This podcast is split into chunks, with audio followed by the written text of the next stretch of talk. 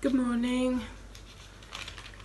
We're reading from Matthew this morning, chapter 14, but starting at verse 13 to 33.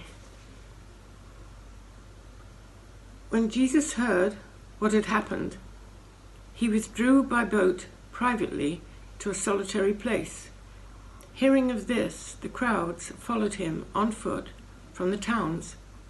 When Jesus landed and saw a large crowd, he had compassion on them and healed their sick. As evening approached, the disciples came to him and said, "This is a remote place and it's already getting late. Send the crowds away so they can go to the villages and buy themselves some food." Jesus replied, "They don't need to go away. You give them something to eat." "We have here only 5 loaves of bread and 2 fish," they answered. "Bring them here to me," he said. And he directed the people to sit down on the grass. Taking the 5 loaves and the 2 fish and looking up to heaven, he gave thanks and broke the loaves there.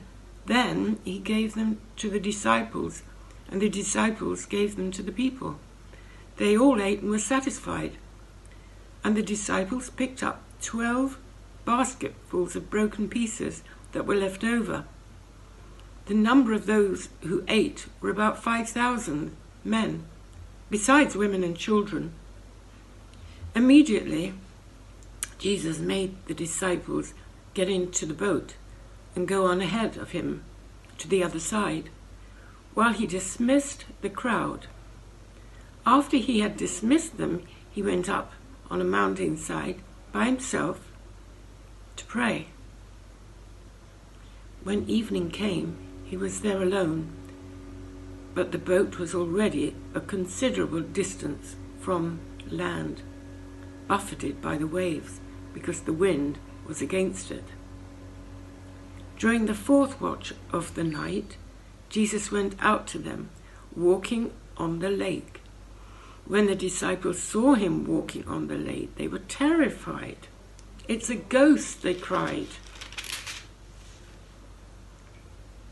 They said, and cried out in fear. But Jesus immediately said to them, "Take courage, it's I, don't be afraid." "Lord, if it's you," Peter replied, "tell me to come to you on the water." "Come," he said. Then Peter got down out of the boat, walked on the water and came towards Jesus. But when he saw the wind, he was afraid, beginning to sink, cried out, "Lord, save me." Immediately Jesus reached out his hand and caught him. "You of little faith," he said, "why did you doubt?" And when they climbed into the boat, the wind died down. Then those who were in the boat worshipped him, saying, "Truly you are the Son of God." Well, it had been a long day under the hot sun. They were in the middle of nowhere. There were no corner shops or food carts around. And the sky was beginning to take on that golden hue that it does as the daylight dwindles. How had time passed so quickly? How had the crowds grown so large? And how hadn't they noticed the rumbling of their own stomachs and the ones around them before now? Now the 5,000 men, they were all straining to see, what is Jesus going to do next? And their 5,000 wives were just beside them doing exactly the same. But the children had lost patience some time ago. The teenagers were whining, the little children were crying, and the message was just the same. "When are we going to eat? I'm hungry." All the adults were doing the calculations in their head. If I leave now, I'll probably make it home just before sundown, and then I can probably get something cooked up and the kids in bed just a little later than normal. But if I leave now, then I might miss something that Jesus is going to do, some amazing miracle. But if I stay, well, it's going to get dark, and it'll take way longer to get home in the dark. And then we still have to eat, and tomorrow's going to be a write-off at work, and the kids are going to be upset. And so then the disciples, they are just as tired and just as hungry as everyone else, but they have a little bit more access to Jesus than the average person there. And so they decide they're going to make a move. Well, they knew that if they complained, Jesus would just rebuke them for their selfishness. So they had to come up with a better plan than that.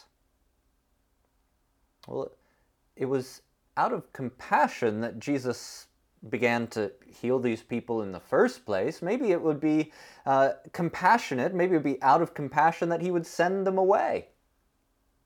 And so they hatched their little plan, and they pushed through the crowd to the center of the action where Jesus was. And we read this in verse 15. The disciples came to him and said, "This is a remote place, and it is getting late. Send the crowds away so that they can go into the villages and buy food for themselves." You know, it seemed like a good idea. It seemed like a good pitch. Maybe Jesus would buy it. But just like every time they tried to manipulate Jesus to get their own way, it backfired on them. We read in verse 16, Jesus replied, "They do not need to go away. You give them something to eat." Well, they laughed. "Good one, Jesus." And they elbowed each other. "Oh, Peter, you were supposed to bring that caravan of food." Or maybe, "John, you were going to order that takeaway. What happened with that?" And they laughed. "Haha, very funny." And then they looked back to Jesus, and the smiles drained from their faces as they realized he's serious. He's serious. Well, maybe he's been out in the sun too long. Maybe he's just confused. Maybe he needed them to remind him how very little they had. "We have only here 5 loaves of bread and 2 fish, they answered. "Bring them to me," he said. And of course, most of us are familiar with what happens next. Jesus feeds the 5,000 men, plus the women and the children, all told, probably 12 or more thousand people. And he breaks the bread and the fish up. He blesses them and asks the disciples to distribute the food. And everyone eats until they're full. And then the disciples go out, they collect the leftovers, and there are 12 big baskets full. It's one of the most famous miracles in the Bible, and it's one of the best reported ones. This is the only miracle, apart from the resurrection of Jesus, that is written about in all 4 Gospels. And so it must be important. So what does it tell us about Jesus? Well, first of all, it tells us that Jesus has divine power. It is plainly impossible for 5 little loaves of bread and 2 fish to feed that number of people. You know, it would be miracle enough if that number of people could even get 1 tiny crumb and 1 little flake of fish from that amount. But that's not what we're told happened. We're told in verse 20 that something more miraculous than that happened. They all ate and were satisfied. And the disciples picked up 12 basketfuls of broken pieces that were left over. So every single person had their fill of food, and there was more left over at the end than they started with at the beginning. Now, even if everyone in the crowd was enamored by Jesus, even if they all wanted to believe in him, which we don't know that they did, but even if they did, they would know whether they were hungry or not. They would know whether their children are still hungry or not. All it would take, if it was just a trick, would be for somebody to say, a few people to start saying, "Actually, I'm hungry. I didn't get anything. My children are still screaming." But nobody said that. Everyone was satisfied. in a crowd of 12,000 or more men, women, and children. Everyone was satisfied. We aren't told that the crowds knew where that food came from, but certainly the disciples knew. And so, what are we to make of this? What does it mean? Well, it at least means that Jesus was representing the same God that we read about in the Old Testament, that the Old Testament prophets did. You'll remember that in the book of Exodus, as Moses led the Israelites out of Egypt and to the Promised Land over the course of 40 years, they ate manna in the wilderness. Manna in the wilderness. So when these thousands of people, who are, according to verse 15, standing in a remote place, which is just another way of translating the Greek word eremos, which means the wilderness or the desert. When we see these people, we should begin to draw the parallels between Jesus and Moses. But Moses, he simply found the manna on the ground, like dew lying on the ground every morning, and they collected it and they ate their fill. But Jesus, he takes a tiny amount of food and he makes a huge amount of food from it. And so Jesus is greater than Moses. And maybe when we see somebody taking a few loaves of bread and feeding a huge number of people, we should think back to Elisha in 2 Kings chapter 4, verses 42 to 44. There, by God's power, Elisha took 20 loaves of bread and fed 100 men with some left over. And so we should see a parallel between Jesus and Elisha, but Jesus took less bread, and he fed way more people, and he had way more left over. And so Jesus is the greater Elisha. We should at least see that Jesus is acting with the same divine power that the Old Testament prophets did, even magnified. Jesus called into existence something that hadn't existed before. Visible, tangible, material food for 12,000 or more people. Now, only God can create something out of nothing. And so Jesus has divine power. But secondly, we should see that this tells us that only Jesus has both the compassion and the capacity to meet the needs of people. Verse 12 says that Jesus had withdrawn, that's likely with his disciples, after he had heard the news about John the Baptist being murdered, his cousin being murdered. And he wanted to get away from people. He wanted, possibly, to get outside the jurisdiction of Herod Antipas. And so where he went, on this side of the Lake of Galilee, is just outside the territory that Herod Antipas would have ruled. And he goes there in order to think, in order to pray, in order to consider what to do next. But on the way, somehow, many thousands of people heard about his plan. They maybe saw him, and they began to follow him, and now they had ended up in this wilderness, this desert place, asking things of him. And maybe worse, they hadn't planned properly, because now they were there, after a long day, hungry. So what was Jesus' response to their foolish lack of planning, to their imposition on his time? Well, he had compassion on them, we're told. He healed their sickness. He fed their hunger. Now, most of us, we probably wouldn't have had compassion. We'd tell people, get lost. I need some space right now. Don't you know my cousin was just murdered? Leave me alone. And some, maybe they had genuine faith in him. Some certainly came just to see the show. He didn't owe these people anything. But Jesus had compassion on all of them. And let's assume for a moment, it would be on, it would fall on a good day for us, and we would have compassion. Well, we wouldn't have the capacity to help all those people. You know, we can't instantly heal sicknesses. We can't feed that number of people with no resources. You know, maybe we could help one or two of the people that were there, but 5,000 plus? No way.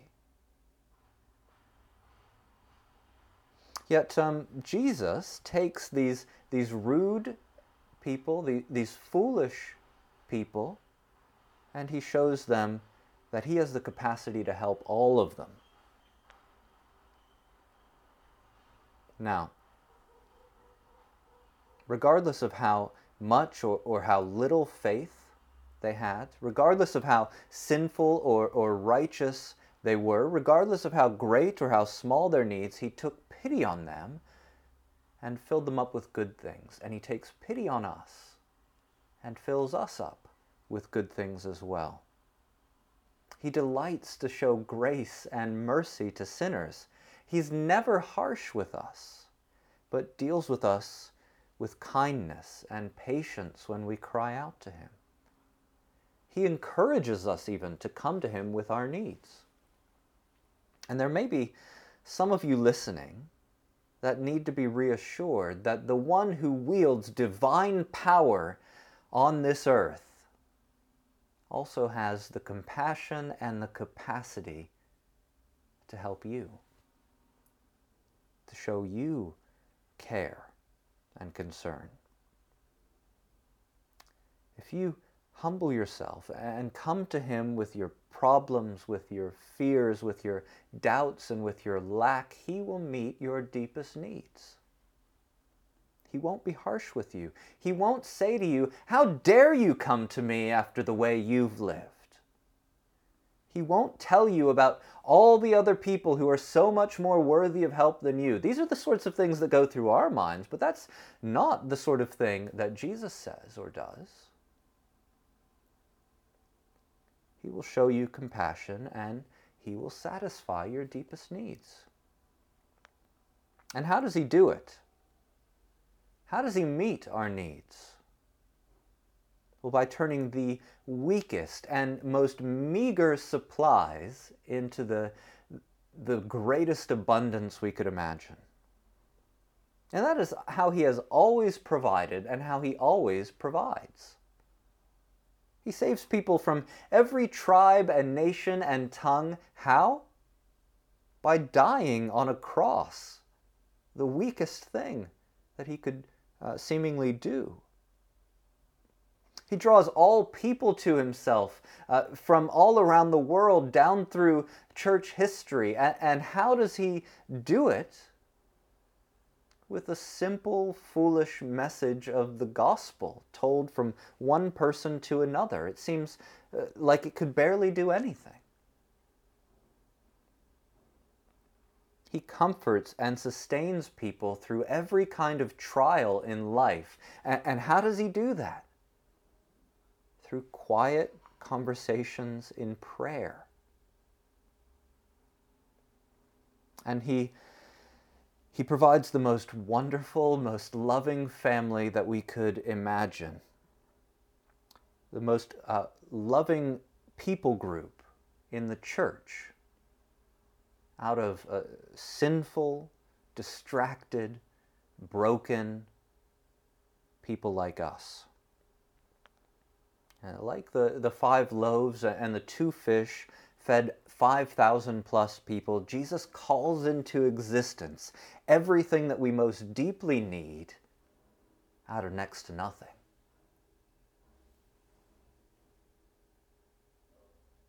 And because Jesus is able to create something out of nothing, as only God can do, he's able to do great things through us, if only we will put our faith in him and live it out. That's what we find in the second section of this morning's reading. I take it if we believe that Jesus is God and can therefore create food out of nothing, well then it shouldn't pose any further problem to believe that he can walk on water. Those who object that it's physically impossible, well, they show that they at least get the point. It is physically impossible for someone to do that.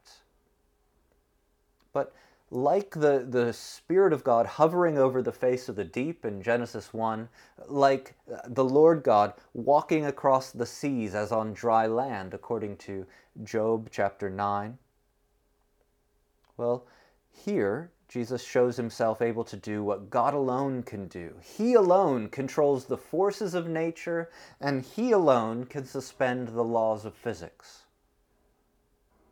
And that is, I think, the first encouragement for us as Christians.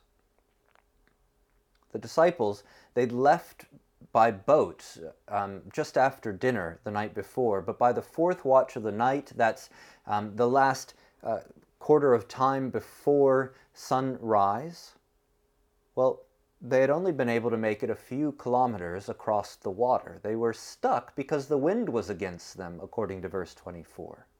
They couldn't make any more progress. But the forces that made their progress impossible pose absolutely no barrier to Jesus, do they? He goes for an early morning stroll on the lake. He walks straight across the waves, and he eventually calms the wind. And that means that the impossibility of their situation, all their frustrations, all their difficulties, well, they were simply the theater in which Jesus' power could be displayed. I'm sure it wasn't the solution that they asked for. It certainly wasn't the solution that they expected, but it displayed his power nonetheless, didn't it? And in our lives as well, the frustrations, the hardships, the impossibilities, those become the best venues for seeing Jesus' dominion. Not that we should put ourselves into difficult situations. Nobody in their right minds would do that kind of thing. But we will all face those sorts of situations where progress seems impossible, where the difficulties threaten to overwhelm.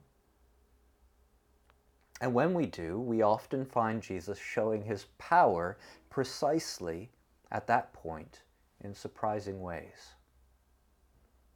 Now, we have church members who have faced life-threatening illnesses and been healed by God's power. We have church members who have struggled with serious mental health issues for many years, and yet they have found strength through the message of the gospel to persevere. And I have personally cared for church members who have struggled with and eventually died of cancer. And yet they found hope and joy in Jesus and in his church through to the point of their death. Jesus often doesn't show his power in the ways that we might ask or the ways that we might expect, but he always shows his power most clearly in the trials of life, or at least we perceive them most clearly there. Second, from this story, we should be encouraged by Jesus' willingness to share his power with his followers. Though the disciples were unable to make progress through their first instinct was to fear when they saw Jesus, see how Jesus responds to their weakness. When the disciples saw him walking on the lake, they were terrified. "It's a ghost," they said, and they cried out in fear. But Jesus immediately said to them, "Take courage, it is I, do not be afraid." "Lord, if it's you," Peter replied, "tell me to come to you on the water." "Come," he said. Then Peter got down out of the boat, walked on the water, and came toward Jesus. Jesus enables the people that hear his voice to come to him and to do incredible things. Things that we and maybe everyone else around us thinks or may have thought were impossible. Now, that's the story of so many Christians who have faced trials and tribulations and persecution in this world. Looking on from a distance, they think, I could never withstand that. There's no way I could go through that. And yet, when they find themselves in the midst of those pressures, facing those persecutions or trials, Jesus enables them to boldly persevere. Those who've been called to mission work in far-flung places around the world, they're often aware of just how impossible the task seems. How can I accomplish anything among those people, they might think. But they faithfully take up the call, and as they do, they find that God is sustaining them, empowering them to do the work. The people who get to experience God's surprising empowerment and provision are not usually the most gifted. They're not usually the most capable. They are the ones who will go in faith. Go in obedience to Jesus. Those are the ones who get to see God's power displayed through them, like Peter. Third, from this we see what kind of trouble we fall into by unbelief and distraction.